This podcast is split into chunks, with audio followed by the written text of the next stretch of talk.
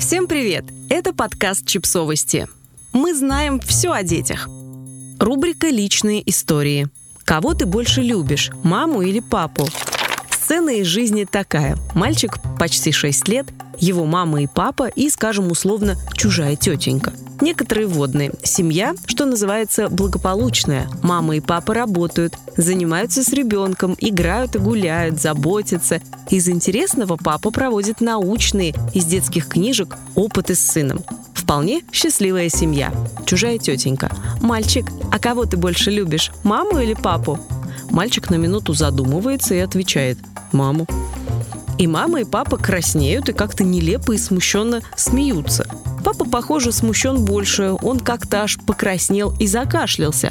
Но и мама тоже пошла пятнами. Ладно, чужая тетенька тоже хихикает и задает следующий вопрос. Или делает следующий выпад.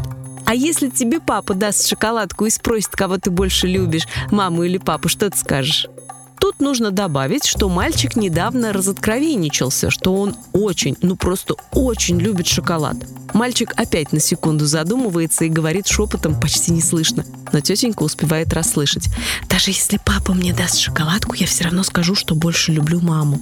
Чужая тетенька потом радостно передает эту информацию родителям.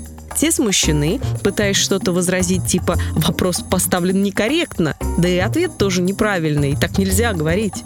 Это они уже обращаются к своему ребенку. Ребенок растерян, родители смущены. Потом они вообще поссорились. Тетенька довольна. Один мой знакомый детский психолог говорил, что у детей приливы любви бывают периодами. Они любят больше то маму, то папу. И не стоит обижаться папе на то, что мальчик сегодня говорит, что любит больше маму. И наоборот. Вот такая история и такой комментарий специалиста. Ну и, конечно, всем захотелось нападать чужой тетеньке. Всем?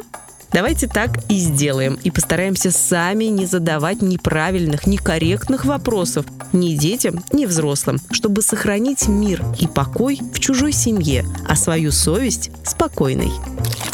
Подписывайтесь на подкаст, ставьте лайки и оставляйте комментарии. Ссылки на источники в описании к подкасту. До встречи!